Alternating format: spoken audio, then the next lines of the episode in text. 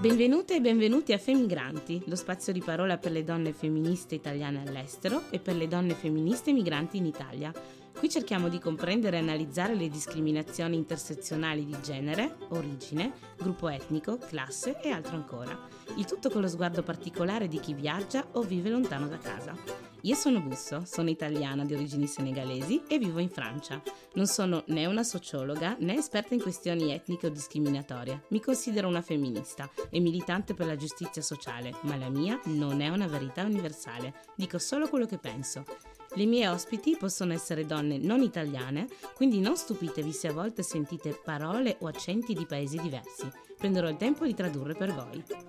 Vorrei solo dire, prima di cominciare, eh, che Femigranti è un podcast fatto in casa, quindi non stupitevi se sentite cani, bebè e altri rumori, è normale.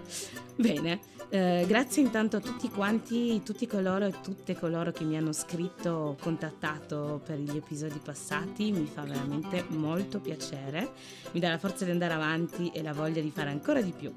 Bene, quindi oggi siamo qui con Bianca. Ciao Bianca. Ciao Busso. Sono veramente contenta di averti con noi e forse puoi cominciare con uh, presentarti, parlare un po' della tua infanzia, di quando eri più piccolina, così sappiamo con chi, con chi sto parlando. certo, grazie a te per l'invito, sono molto contenta di essere qui stamattina. Allora, eh, parlare della mia infanzia. Io sono nata a Genova in una famiglia mm-hmm. molto piccola, sono figlia unica di due genitori okay. che mi hanno avuta abbastanza tardi, mia madre aveva 40 anni quando io sono nata, e ehm, in una famiglia piccola nel senso che non ho, non ho avuto cugini, fratelli, altri bambini, come dire, eh, piccoli pari a me con cui confrontarmi tanto quando ero, quando ero piccola. E quindi sono cresciuta in un ambiente molto protetto, credo, nel senso mm-hmm. che col, un po' diciamo più avanti, quando sono un po' cresciuta, ho realizzato che forse questa cosa un po' mi è mancata. E ho avuto un'infanzia molto, molto felice, eh, molto serena, però ecco, una, una cosa grande e bella che i miei genitori mi hanno insegnato è stata l'indipendenza, il bastare molto a me stessa, però ehm, diciamo che prima del confronto con diciamo, i compagni all'asilo, poi alle elementari, io sono un po' cresciuta sempre con gli adulti e okay. quindi in, in, un ambiente molto protetto, nel senso che i miei genitori mi hanno sempre, come dire, facilitato molto in tutto. Mm-hmm. E quindi io questa cosa poi diciamo che l'ho, l'ho, sviluppata più tardi in maniera anche abbastanza, insomma, passando attraverso un po' una crisi in adolescenza, mi sono resa certo. conto che ehm, avevo proprio una tendenza forse anche a rifugire un po' il conflitto, nel senso che non sono stata abituata da bambina a confrontarmi col classico mh, mm, fratello che ti ruba il gioco o certo. insomma queste, questo tipo di dinamiche. Per cui questo è stato un po' come dire il, sì, l'ambiente in cui io sono in cui io sono cresciuta. Bene, beh, è molto interessante perché siamo, su questo siamo completamente diverse. cioè, io che sono prima di quattro bambini, e effettivamente capisco quello che vuoi dire, che... Mh, deve essere particolare, cioè non posso immaginarlo perché non l'ho, ves- non l'ho vissuto, eh, crescere effettivamente senza avere qualcuno della tua età o un tuo pari, come hai detto tu, con cui confrontarsi, no? Quindi dicevi che durante l'adolescenza poi te ne sei resa conto e come in particolare? Che cosa... Ma allora, me ne sono resa conto nel senso che, vabbè, banalmente ho avuto proprio un periodo un po' di crisi e che poi mm-hmm. tramite un percorso anche di terapia, insomma, ho scoperto, tra virgolette, è venuto fuori che forse questa era un po' il, la cosa, diciamo, il, l'impatto con al momento dell'adolescenza, la vita vera, certo. non so come certo. dire, il conflitto, il fatto che mh, ci fossero persone a cui vuoi bene, che però con cui magari hai delle frizioni ed è normale, solo che per me era, come dire ho sempre fatto molta fatica da, da, da, piccola, poi insomma ci ho lavorato negli anni, però a capire sì, sì. che ci si può voler bene e litigare, per esempio. Sì. È una cosa okay, che okay. per me è sempre stato un pochino, un pochino un tabù. E in realtà questa cosa io forse la ricollego anche al fatto che appunto i miei genitori, cioè come dire il modello di coppia soprattutto che mi hanno dato i miei genitori, che è sia la loro forza da una parte che la loro debolezza, è il fatto mm-hmm. che sono molto coppia sono okay. ancora, come dire, dopo aver avuto anche me, sono rimasti una coppia che si vuole bene, che si ama, che è una cosa rara, certo. credo, nel senso che vedendo sì, anche le famiglie bella. di amici o insomma persone che mi sono attorno, purtroppo non so se è una cosa generazionale o forse se toccherà prima o poi a tutti, però è molto facile che a un certo punto, come dire, coi figli la coppia un po' perda di senso, cioè il centro focale a quel punto diventa, diventa il figlio. I bambini. E, mm-hmm. e, nel mio caso invece i miei sono sempre stati, mi hanno mm, insegnato un modello diverso, nel senso in cui lui, loro sono sempre stati una, una, coppia, oltre che dei genitori. E in questo certo. bastano molto loro stessi, però appunto non, oltre alla famiglia piccola, per esempio i miei sì, hanno amici che frequentano, però non sono quelli che hanno mai fatto, non so, le vacanze tutti assieme con gli altri bambini o cose simili. E quindi, ecco, secondo me questo è stato tutto un ambiente particolare in cui, in cui, io sono cresciuta e poi in realtà, diciamo, capita un po' questa cosa, me la sono, me la sono in qualche modo eh, gestita e poi voglio dire la più grande a scuola e così ho sempre, cioè poi non ho mai avuto problemi ad avere amici, relazioni sociali, però diciamo che mm-hmm. sotto sotto in me c'è un po' questa cosa del della paura del conflitto, ecco, del, del non okay. essere stata abituata alla, alla conflittualità. E quindi hai detto che in un percorso poi di terapia sei riuscita a parlarne e, e grazie ad averlo detto perché io sono una che, che milita, penso che tutti no, no, quanti dovrebbero, dovrebbero, se dovrebbero a un certo punto prendere il tempo di capirsi e di capire eh, cosa succede, cosa è successo perché è qualcosa che ci fa costruire poi chi siamo più tardi e, ed è molto bello ed è molto bello quello che hai detto anche il fatto che beh, sei passata banalmente ma non è così banale perché poi ci sono quelli che la crisi non la fanno mai e e che adulti poi non riescono a diventarlo, insomma, appunto c'è sempre queste, questi, queste cose non dette e non, non svelate, no? Quindi, quindi, hai avuto la tua crisi, però ci, ti sei resa conto di certe cose poi crescendo. E senti, quindi sei di Genova, quindi sì. una città di mare, sì. ecco. Eh, pensi che il mare ti abbia, ti abbia, definito in quello che sei, in quello che hai fatto poi più tardi, nelle tue scelte? Perché penso che sia particolare, essendo anche io una donna di città di mare, penso che il mare ci porti sempre qualcosa. Certo, no, assolutamente. Il mare è un elemento, come dire, un po' chiave, nel senso che eh, è una cosa poi appunto, vabbè, forse ne parleremo dopo. Io poi mi sono spostata mm-hmm. varie varie volte e mai più in posti di mare. Ora sono a Venezia, okay. quindi forse possiamo definirla mare anche se laguna, è un compromesso, sto ancora certo. cercando di capire se mi va bene come mare oppure no.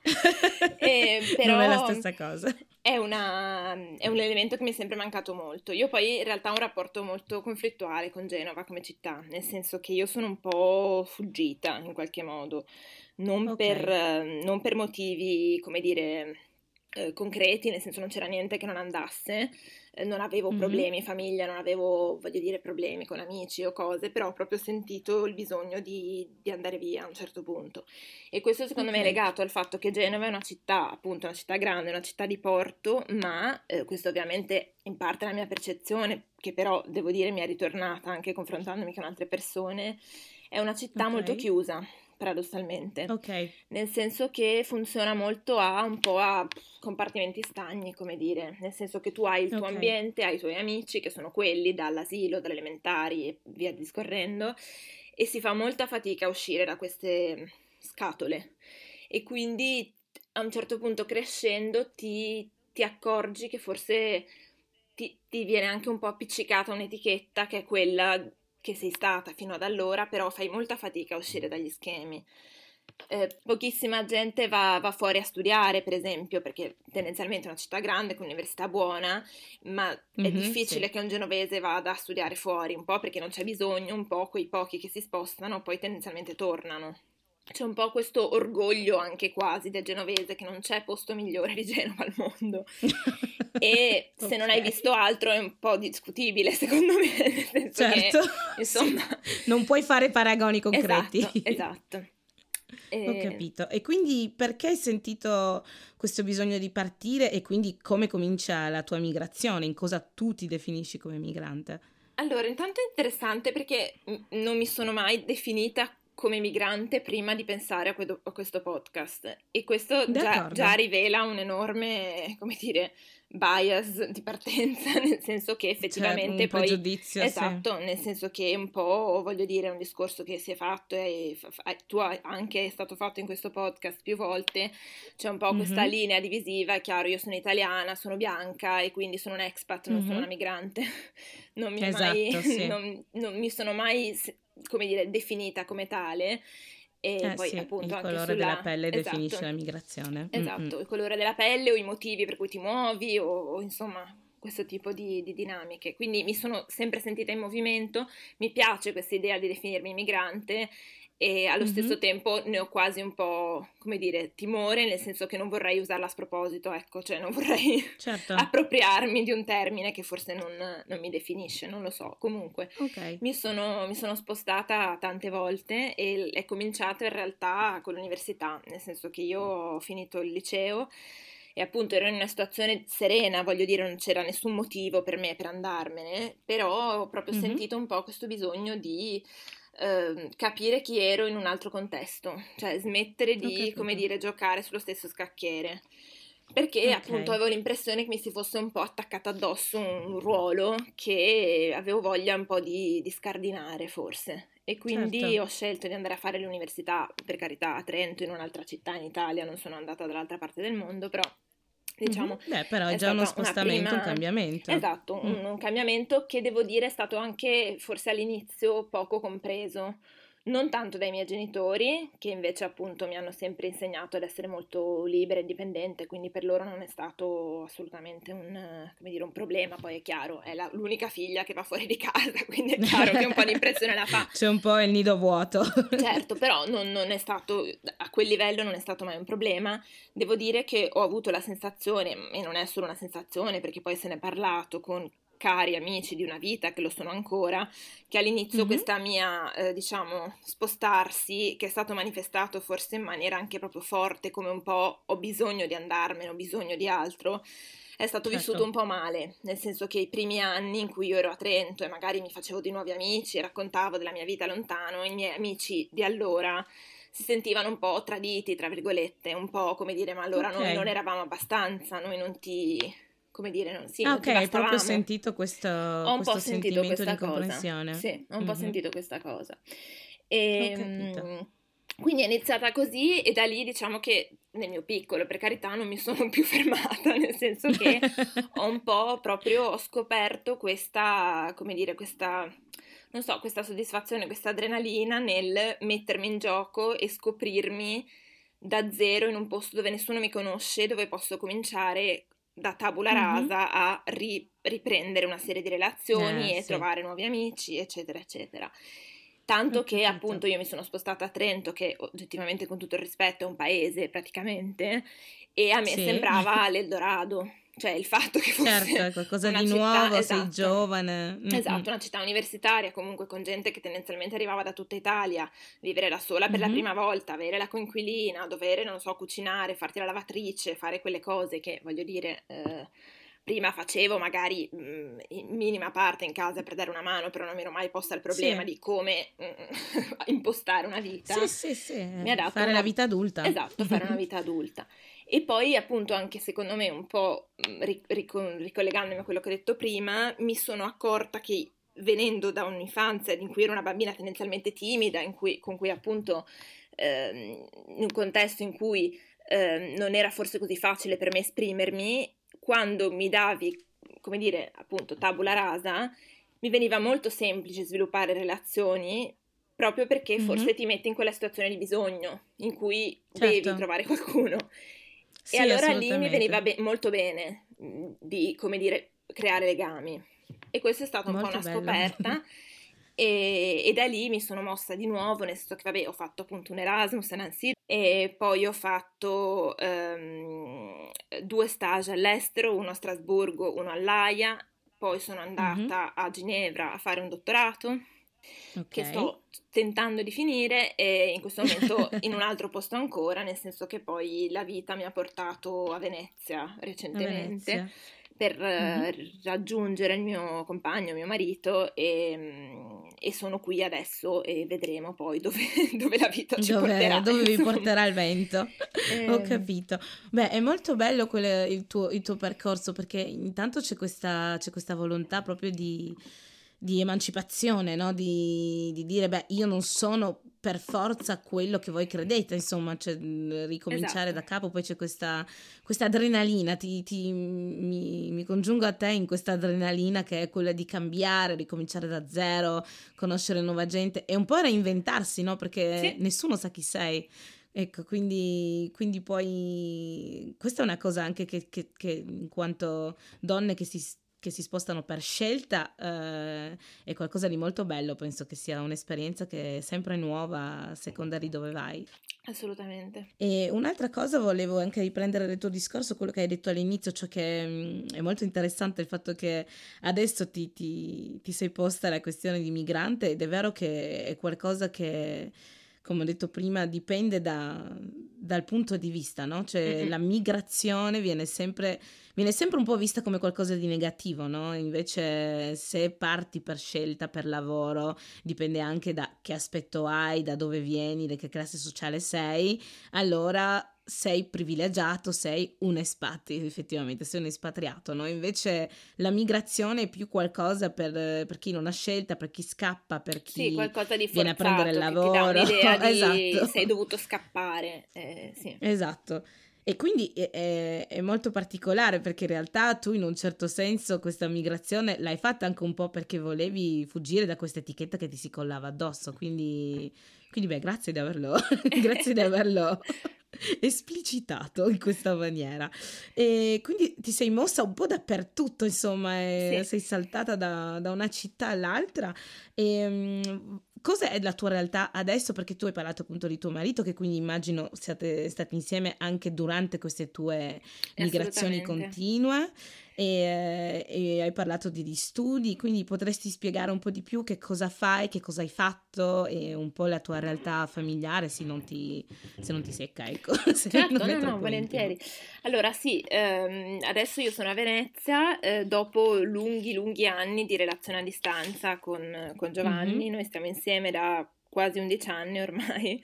Okay, e quindi in wow. realtà ci siamo conosciuti all'università a Trento e, mm, okay. e da lì è partito tutto. Eh, nonostante, o forse grazie, non lo so, non ho ancora capito, al fatto che entrambi ci siamo spostati molto nel frattempo.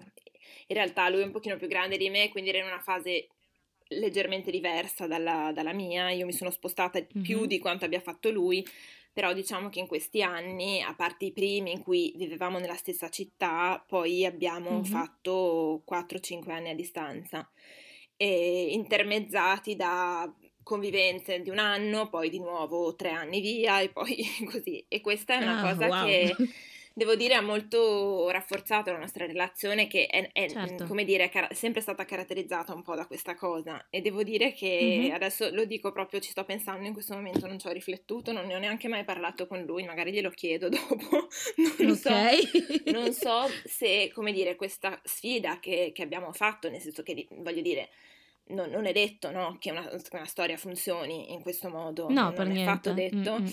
Non so se l'abbiamo, come dire, se questo passo l'abbiamo fatto in qualche modo consapevoli del, del, con l'idea che, ma sì, sono convinta che funzionerà, o se invece certo. è stato un io ho bisogno di fare questo in questo momento e vediamo come va non so come dire, okay. se, se, le scelte che abbiamo fatto a livello personale, professionale, di muoverci, nonostante la nostra storia, siano state basate su un sono sicura che andrà bene, oppure su Perché un io ho bisogno di questo adesso e speriamo che vada e se non andrà non sarà andata. Mm-hmm.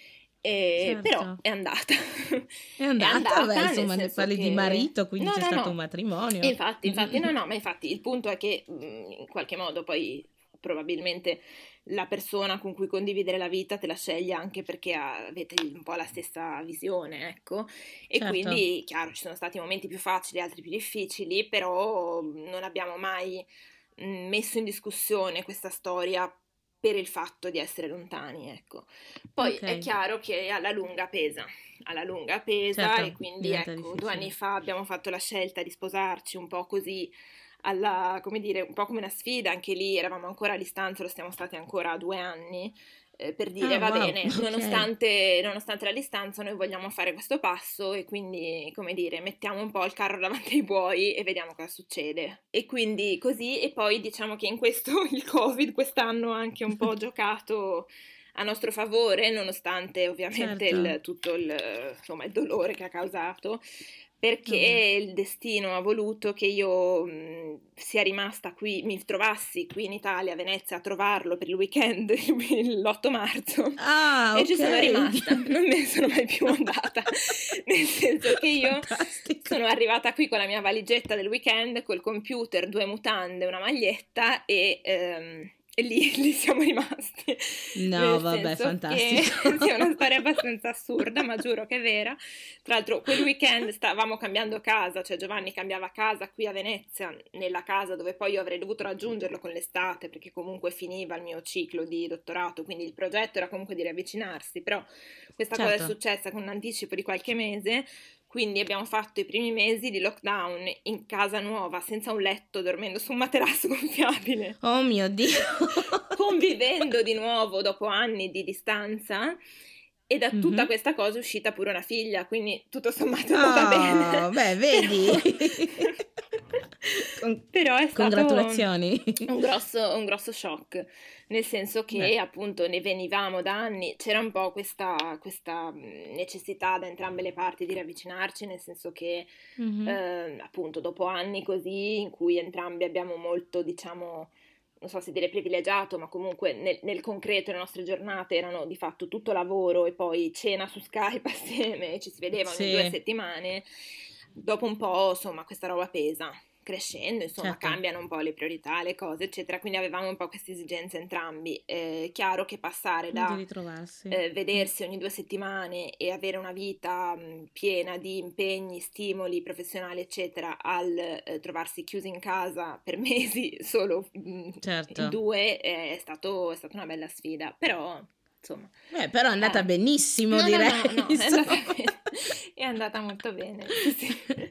bene, si è concretizzato in una delle cose più belle, quindi sì. cioè, in quanto mamma di una bambina, insomma, sono, sono molto felice per te e per voi e quindi, beh, bello, bello, bellissimo. Guarda questo, questo percorso, perché non è facile, sono molte le donne appunto che mm, magari hanno anche tendenza a rinunciare no? a questa libertà, a questa voglia di scoprirsi, a questa voglia di, di carriera, perché siamo anche in una società ancora purtroppo molto patriarcale in cui se sei donna, soprattutto parlando anche di un paese come l'Italia, non è sempre e ben come? visto il fatto che, che, tu te ne vada e faccia la tua vita, soprattutto dopo il sacro santo matrimonio, insomma, esatto, non, è, esatto. non, è, sempre. Quindi sei stata molto, siete state entrambi molto coraggiose, come hai detto tu, penso che ti sei scelto anche tuo marito eh, e, insomma, e, e viceversa, perché ogni, per ognuno di voi era importante comunque questa questa realtà, questa libertà, questo, questo prendere il tempo anche di fare ciò che,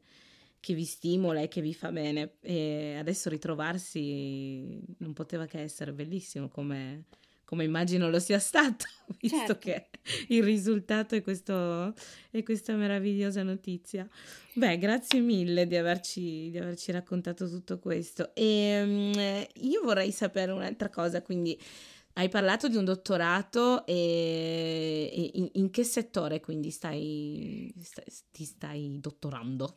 Allora, io a parte che sì, mi sto dottorando, esatto, ancora la meta non è proprio vicinissima, però eh, no, allora io, faccio, io, sto facendo un dottorato in diritto internazionale a Ginevra okay. e in particolare mi occupo di diritto dei conflitti armati o diritto umanitario, che dir si voglia, quindi okay. regole che si applicano in caso di conflitto, di guerra banalmente. Quindi questo è il tema e appunto sono stata quattro anni a Ginevra, che sono stati quattro anni molto belli, molto formativi, devo dire forse posso dire di non avere mai imparato così tanto nella vita come in, quei, in quegli certo. anni. Ho proprio avuto l'impressione mm-hmm. di essere una spugna che proprio succhiava informazioni e stimoli e che ora Bello. appunto... Ehm, voglio dire, è finito un po' questo percorso, nel senso che ho finito i quattro anni, avevo anche una posizione come ehm, assistente alla docenza, quindi ho anche avuto l'opportunità di insegnare un po', che è una cosa che mi è piaciuta moltissimo. Oh. E mm-hmm. adesso un po' perché sono passati quattro anni, quindi mi devo concentrare sulla tesi e chiudere, un po' perché appunto mi sono spostata, sto solo, mm-hmm. diciamo, concentrandomi sulla scrittura, non è facilissimo, devo dire, in questo certo, momento, tra appunto cinta. la gravidanza, un po' il, il, eh. quello che succede fuori nel mondo, eccetera, eh. un po' un momento un po' complicato, però insomma questa, questa è la cosa. Poi ecco, c'era anche da dire che forse ho un po' subito questo cambiamento, questo stacco così, così forte, venire certo. da, da una, mm. come dire, anni in cui la mia realtà era veramente il mio lavoro ho avuto la mm-hmm. fortuna, la grossa fortuna di incontrare colleghi che sono diventati amici, quindi un, ho, ho, sempre avuto un, dire, una cerchia di persone molto vicine, anche a Ginevra non mi sono mai sentita sola, però diciamo okay. che anche con i miei amici eh, eravamo, non so come dire, è un circolo di persone molto simili a se stesse e quindi mm-hmm. anche il tipo di discorsi che si facevano, il tipo di stimoli che ricevevo erano tutti molto legati comunque a un, un mondo di persone che ha, la, che ha la tua stessa visione delle cose. Sì, e da un punto di vista politico, da un punto di vista um, proprio di, sì, di, discorsi che si fanno in pausa pranzo, banalmente. Sì, e poi sì, mi però... sono trovata catapultata qui a Venezia e quindi da sola, tendenzialmente non da sola perché c'è Giovanni, ho alcuni amici certo. di vecchia data che sono qui nei dintorni, però non ho per, per dire nessun confronto professionale. E, mm-hmm. e, questa cosa un po' la sto manca? patendo, nel senso che eh, certo mi, mi, mi, sento un po' inaridita da un punto di vista professionale, intellettuale, ecco, nel senso certo, che mi, mi manca quello stimolo di dire c'è una conferenza domani, un'altra oggi pomeriggio e a pranzo posso parlare con la mia collega, che però è anche la mia amica, di politica internazionale. Mm-hmm. e questi sono eh, certo. discorsi che, ma giustamente, magari insomma gli amici che, che, ho qui sono persone diverse, ma nel senso che hanno un percorso diverso e quindi giustamente, sì, sì. insomma le, le, cose che ti uniscono sono altre. Beh, capisco anche che ti, che ti, possa mancare questo stimolo perché è un settore comunque molto appassionante. Io che vengo un po' dallo stesso delle relazioni internazionali e da, dalla gestione dei progetti umanitari, ti capisco perfettamente. cioè è vero che tendenzialmente le persone che sono in questo ambito hanno comunque un ideale politico o comunque dei valori che sono molto simili gli uni agli altri, quindi, quindi posso capire che questo ambiente ma venga a mancare poi, soprattutto certo. Nella maniera in cui ti è venuto a mancare, perché non era per niente previsto e e ti sei ritrovata, beh, come tutta la popolazione comunque mondiale certo. al momento, bloccata in una situazione che, che, che non potevi prevedere semplicemente.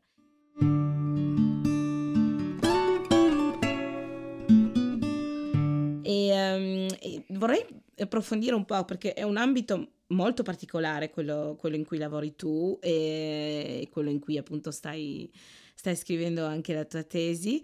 E in quanto donna, e poi in quanto donna magari straniera uh, in Svizzera, ma anche semplicemente in quanto donna, um, hai sentito pressioni o comunque differenze tra te e, uh, e i tuoi colleghi uomini?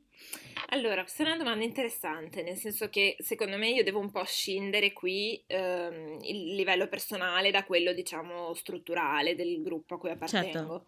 Nel senso che io a livello personale devo dire, poi magari riprendiamo anche il discorso dopo, ho la fortuna, mm-hmm. posso dire, di non aver mai, non so se non aver mai subito, ma non aver mai percepito come tali discriminazioni vere. Non ti so raccontare okay. un episodio in cui io mi sono sentita discriminata personalmente in quanto donna. Beh, meglio così. Eh, sì. Forse ecco, ora con la gravidanza mh, mm, sento molto quest- questa palese discriminazione del fatto che appunto il, il, congedo di paternità non esiste o forse sono tre giorni, mm-hmm. insomma tutto quello che consegue dall'idea di essere donna, essere madre, non voler essere solo madre. Questo sì, però esatto, è un esatto, capitolo che certo. probabilmente dovrò gestirmi più avanti. Sì. Ma diciamo che finora a livello personale anche mh, sul lavoro non ho mai subito palesi proprio discriminazioni.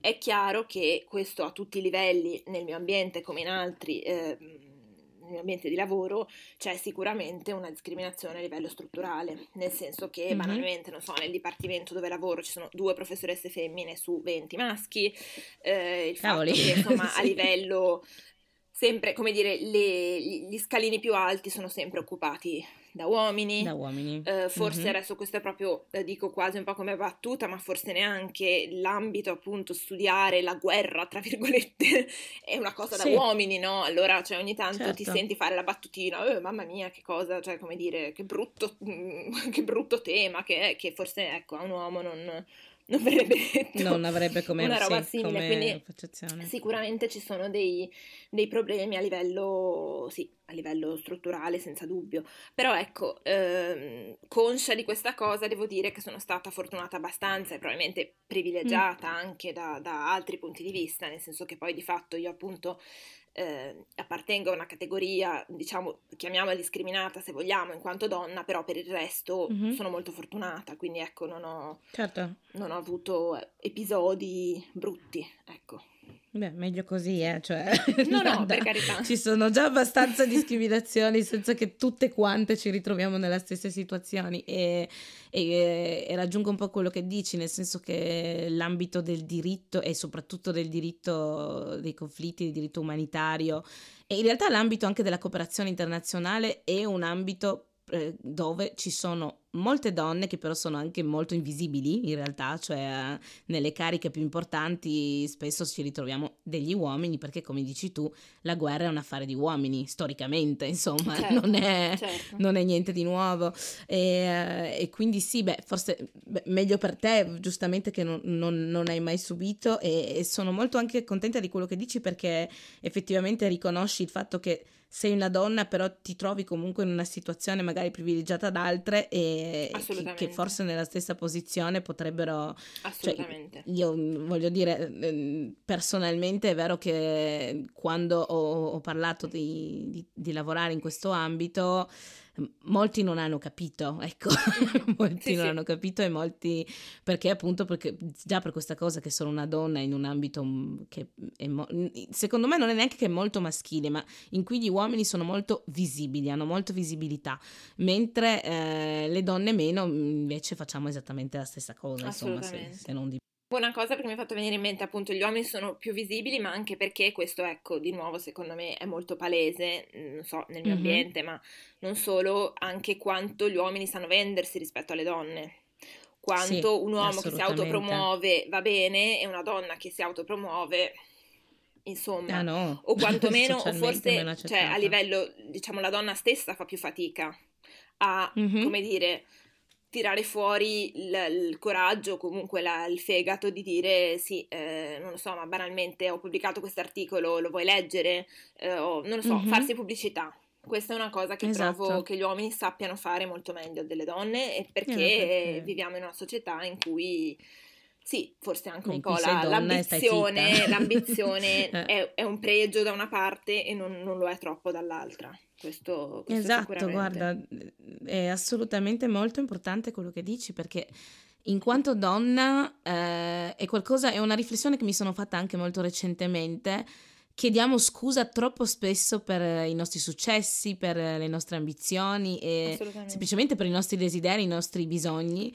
E un uomo no, invece, un uomo non ha bisogno di scusarsi, anzi se lo prende e a volte anche con prepotenza, mentre invece noi dobbiamo sempre chiedere, pregare, aspettare, sì. eh, giustificare, ecco come se... Il, le nostre ambizioni non avessero lo stesso valore di quello degli uomini e, e grazie di averlo detto perché forse uno delle uno dei valori femministi che ancora è, è difficile da, da districare, no? da decostruire, perché siamo comunque in una società in cui, eh, come dici tu, soprattutto adesso che diventi mamma e, e cioè, ci stai già riflettendo appunto a questa differenza, in cui il nostro ruolo è ancora molto costruito comunque, cioè, possiamo dire che abbiamo fatto passi avanti, però secondo me c'è ancora una marea, di, di, una marea che ci separa, insomma, tra, tra l'uguaglianza totale. E mi porta alla prossima domanda, quindi eh, me l'hai già un po' detto, però il femminismo è qualcosa di importante per te? Ti consideri femminista o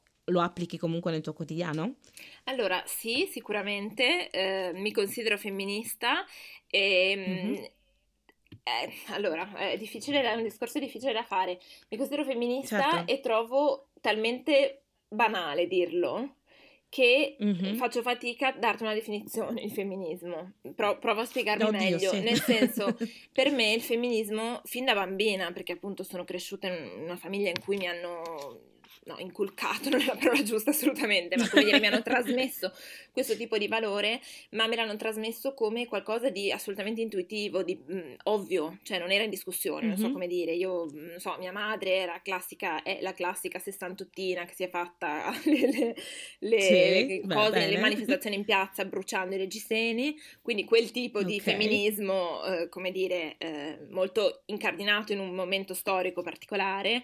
Eh, mio padre, per quanto poi in casa sia un poverino, uno spianto, nel senso che non riesce neanche a farsi un uovo sodo, però a livello, quindi a livello pratico no, ma a livello, come dire, ehm, emotivo o di, di intellettuale mm-hmm. è proprio l'uomo più femminista che io, che io conosca.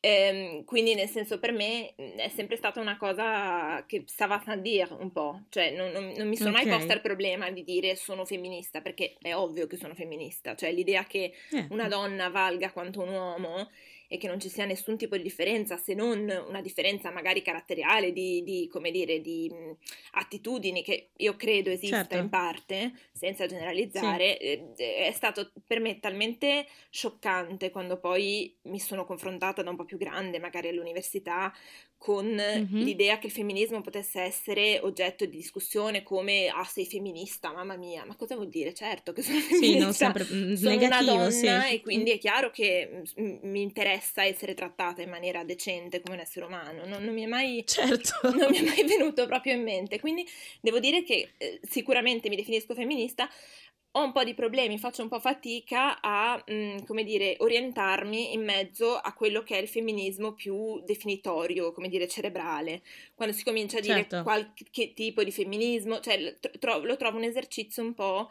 Um, difficile da fare, quantomeno per me, nel mm-hmm. senso che poi, per esempio, per te è ecco, naturale. Per me è mm. naturale e nel, nel, per esempio mm-hmm. nel mio ambiente di Ginevra, eh, che è molto appunto intellettualmente stimolante, ho avuto modo di mm-hmm. confrontarmi con altre persone, amiche, che hanno un approccio al femminismo molto più scientifico, studiato, cerebrale, di appunto chi, chi è dentro, chi è fuori, discriminazioni, cioè che il femminismo fosse un, un, oggetto di studio per me è stato un, un, po' una scoperta, nel senso che per me era una cosa okay. ovvia completamente certo. ovvia. E, e, quindi sì, diciamo che sì, mi definisco femminista e mi verrebbe da dire non a te ovviamente, non è una, una critica alla tua domanda, però ci mancherebbe altro, cioè mi sembra proprio ovvio, sì. ecco. E mi sono accorta sì, sì, invece però crescendo che forse non lo è, perché un po' ci sono definizioni diverse e un po' perché mm-hmm. ci sono persone, anche appunto persone amiche che stimo, per cui insomma determinati discorsi o determinate esigenze suonano un po' strane e per me è sempre certo. stato molto, molto banale. E se posso aggiungere una cosa, questo forse è anche il motivo per cui, eh, pre- premesso che appunto ci tengo a dirlo, come, come ho già fatto prima, questo posso mm-hmm. dirlo io che sono appunto una donna eh, bianca eh, che viene da una mm-hmm. situazione sociale, socio-economica di, mh, voglio dire, mh, tranquillità, ecco. Mm-hmm. Quindi questa è la premessa. Ehm, faccio molta fatica a definirmi vittima. Mi dà fastidio okay. un po' che ti si attacchi addosso questa etichetta di donna, quindi vittima o soffri o cose simili, a prescindere, sì, senza guardare la tua situazione personale. Nel senso mm-hmm. che è chiaro che se ci sono episodi mh, mm, veri, mh, mm, come dire, forti, ci mancherebbe altro.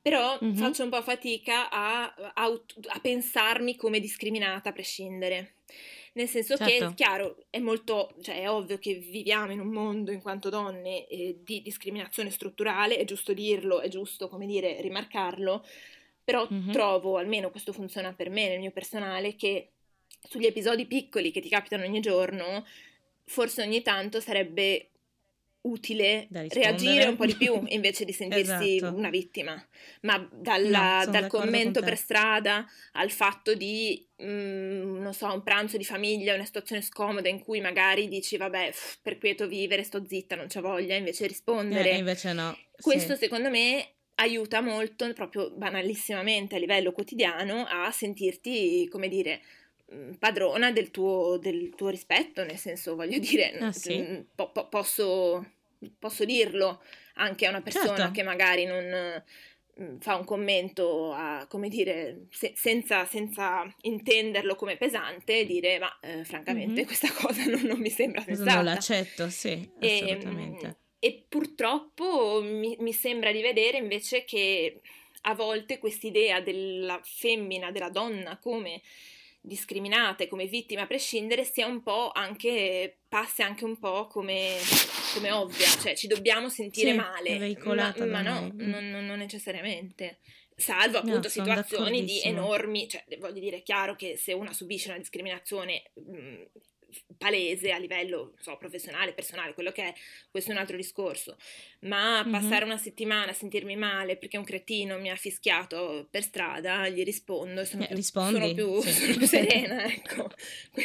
Sono la- d'accordissimo con te, guarda, sono, so- eh, penso che sia, però penso che sia veramente un, un esercizio, eh, Sì, perché, eh. perché, perché è una questione di maturità, è una questione di, di- di- di personalità, anche di esperienza, perché come hai detto tu, effettivamente magari per alc- ci sono donne per cui è più facile alzare la voce e altre per cui invece è talmente schiacciante, talmente quotidiano che diventa un peso e, e- e disco- decostruirlo diventa, diventa veramente un, un- un gran lavoro che bisognerebbe poter fare. Però sono d'accordo con te ed è qualcosa che, che- di cui ho preso coscienza. Beh, quest'anno, recentemente, con tutto il tempo che abbiamo avuto per pensare, perché effettivamente, in quanto donna nera, quindi effettivamente io, io l'ho subito, eh, non, lo, non lo nascondo, sia il Chiaro. sessismo che il razzismo, ed è adesso eh, che alzo la voce, che riprendo, che, che- che metto le parole al posto giusto e senza per forza entrare in un conflitto di cui, come abbiamo detto prima, non bisogna aver paura, Esatto, perché penso che per esatto. rispettarsi bisogna dire le cose, però eh, dicendole le cose appunto, cioè qui mi hai fatto male e, e vorrei spiegarti perché e, e penso che sia importante, anche perché altrimenti non si cambiano le cose. Questo non vuol dire che nel nostro piccolo cambierebbe il mondo, però intorno a noi già le persone e le cose che ci fanno male, penso che sia importante che sia importante rimettere al posto giusto, ecco, e perciò sono d'accordissimo con te, non è perché sei donna sei automaticamente una vittima, cioè io è quello che ho sempre sentito, eh. sei una donna, sei nera, sei figlia di immigrati, la tua vita farà schifo Sì, esatto, come dire poveretta, ma no, perché... Ecco, povera te. sì. Esatto, invece no, invece bisogna alzare la voce, bisogna, bisogna fidarsi delle altre donne anche, cioè per me la sorellanza è, è qualcosa di, di- di molto vivo, di molto importante ed è anche uno dei, dei valori per cui ho lanciato questo progetto, perché, perché le altre donne sono come te, e in quanto donne che lo vogliamo o no, eh, non è una questione di vittima, ma ci sono sempre... Ci, ci sono queste cose, ci sono questi problemi, che siano strutturali, che siano anche a livello personale, proprio del- de- de- degli uomini, ma anche delle donne, perché come dici tu, ci sono donne che vedono il femminismo come qualcosa di aiuto, aiuto, sono arrivate le streghe, le sono tornate le streghe. Ecco, quindi, quindi cioè, penso che ci sia un lavoro da fare già in interno nella comunità delle donne, perché se noi non siamo le prime a prendere la nostra voce, a prendere lo spazio e, e a darcelo lo spazio, non- nessun altro lo farà, insomma. Quindi se siamo le prime a convalidare il comportamento di quel cretino che appunto ti, ti fischia per strada senza dire niente e standoci male dietro, eh, allora come vuoi che le cose cambino? Quindi sono, Assolutamente. sono assolutamente d'accordo con te. E se posso, E- se posso aggiungere una cosa, di nuovo, secondo me qui torniamo un po' a un discorso, forse è proprio un mio, come dire, una- un mio punto debole, un mio tallone d'Achille che mi fa saltare sulla sedia, è un po' un discorso Mhm. di etichette di nuovo, nel senso che ho un po' la sensazione che si vada a compartimenti stagni, sei femminista e quindi dovresti, non lo so, non... eh, Adesso la faccio un po' grossa, però non truccarti, non te ne frega niente dei vestiti, ti sei sposata, Ah, sì, mm, sì. allora forse non sei davvero femminista. Tutta una serie Eh, sì, di sei come dire, mamma. Esatto, adesso hai deciso di prendere una pausa dal tuo lavoro e fare un figlio, Mm, mamma mia. Mhm. E, e questo a me pesa tanto, tanto, tanto e forse, Certo. ri- ri- come dire, ri- riprende un po' il filo di quello che dicevo all'inizio, di questo mio bisogno un po' di scardinare i ruoli, perché Mhm. ecco, io ho la sensazione di voler rivendicare le mie scelte, nel senso sono io, io so chi sono, so cosa penso, Certo. non mi importa se sembro poco coerente dall'esterno. Posso, voglio dire, Mhm. decidere che mi sposo in bianco perché mi diverte essere vestita di bianco quel giorno, senza per questo rinnegare il Esatto. fatto che mi considero assolutamente alla pari con mio marito. E allo stesso mm-hmm. tempo il fatto che mi sono sposata non vuol dire che io non possa fare altri due anni all'estero, perché allora ho scelto, esatto. come dire, la, il cappello della mogliettina al focolare. E io trovo esatto. che questo sia difficilissimo ancora a tutti i livelli, anche le persone più, come dire, aperte. Eh, mm-hmm. l- lavorano molto a mh, mm, etichette, sia settori, nel senso sì. sei così e quindi, come dire, dovresti adottare una serie di comportamenti. E, e questo esatto. io lo esatto. trovo limitante tantissimo. Tantissimo. Eh, ma lo capisco, lo capisco perché Infatti, dal momento in cui diventi madre, in cui ti, ti metti in coppia, eh, eh, ci sono quelle femministe molto radicali, no? Anche, cioè, perché in realtà le etichette vengono da tutte le parti e anche dalle femministe stesse, che dicono magari se sei femminista. Sembra quasi che se sei femminista devi fare come gli uomini, no? Cioè, esatto, esatto. devi rinnegare tutto ciò che, che ti rende donna. E invece no, cioè, per me il femminismo è ancora una volta libertà di essere chi sei eh, senza giudicare e senza essere giudicata. Quindi, cioè, se io decido di essere mamma, non significa che sarò solo madre, però significa anche che essere madre mi definisce ed è qualcosa che mi, che mi, rende felice, e come lo è quello di considerarmi come militante, come quello di, della mia carriera professionale, come quello appunto dei miei progetti. Insomma, penso che siamo fatte non solo di una faccia ed è quella che mostriamo al mondo e basta ed è quella che bisogna accettare, siamo strutture complesse, no? come, come lo sono gli uomini, perché certo. gli uomini nessuno si, si, ferma a fare certe domande, no? Cioè, se tu diventi padre non è che allora sei meno virile, anzi... Anzi, no, no, no, infatti... anzi, ecco, quindi penso che sia importantissimo quello che hai detto, cioè che hai deciso, hai fatto delle scelte e che sono scelte che ti appartengono e che ti rendono quella che sei. E questo non vuol dire che sei meno femminista, anche perché mh, già il fatto che tu trovi essere femminista qualcosa di naturale, mi dispiace, ma ti rende forse anche molto più conscia del femminismo in confronto ad altre che appunto hanno dovuto costruirlo e, e analizzarlo e, e appunto criticarlo, perché tante femministe ancora una volta criticano altre femministe, quindi cioè cosa stiamo sbagliando, insomma, cioè, dove andiamo così se ci attacchiamo tra di noi? Ma no, assolutamente, sono, direi che sono d- d'accordissimo con questa tua chiusura e diciamo, ecco, sì, mm-hmm. un pensiero per il futuro, adesso appunto che sto aspettando questa bambina che arriverà fra certo. un paio di certo. mesi, eh, sì, queste sono domande che mi faccio tanto, nel senso come, cioè, credo che sia una grande sfida crescere una donna, una femmina, mm-hmm, eh, forse è ancora certo. più una sfida crescere un maschio sensato di questi tempi, quindi quello forse è ancora sì, più difficile. Probabile. Però devo dire, ecco, che tipo di, di, di valori, che tipo di, di, insegnamenti passare a una, a una, femmina e appunto trovare un po' il, l'equilibrio tra il renderla cosciente che deve, come dire, tenere le antenne su perché sarà più difficile per mm. lei. Mm.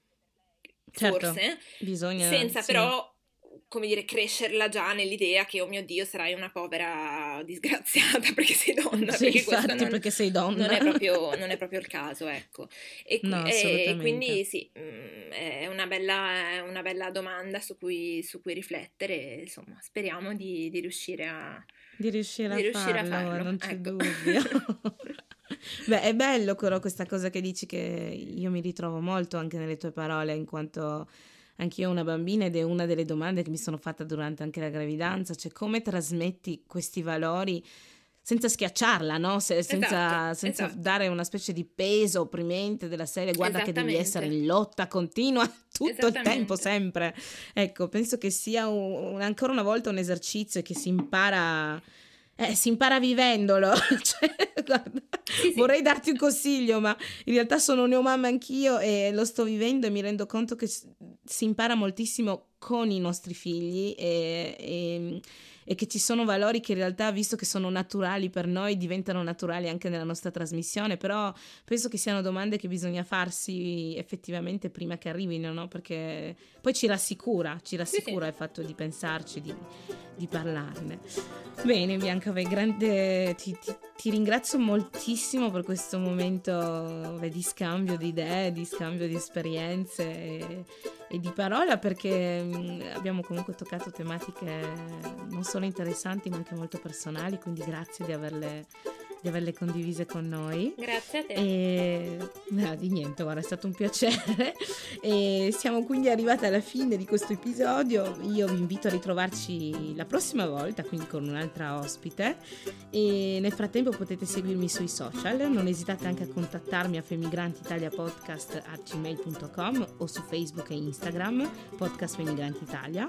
Grazie di essere rimaste e rimasti con noi. Grazie mille ancora una volta Bianca. Io ti saluto e, e un saluto migrante a tutte e tutti. Ciao, Ciao Bianca. Ciao. Ciao.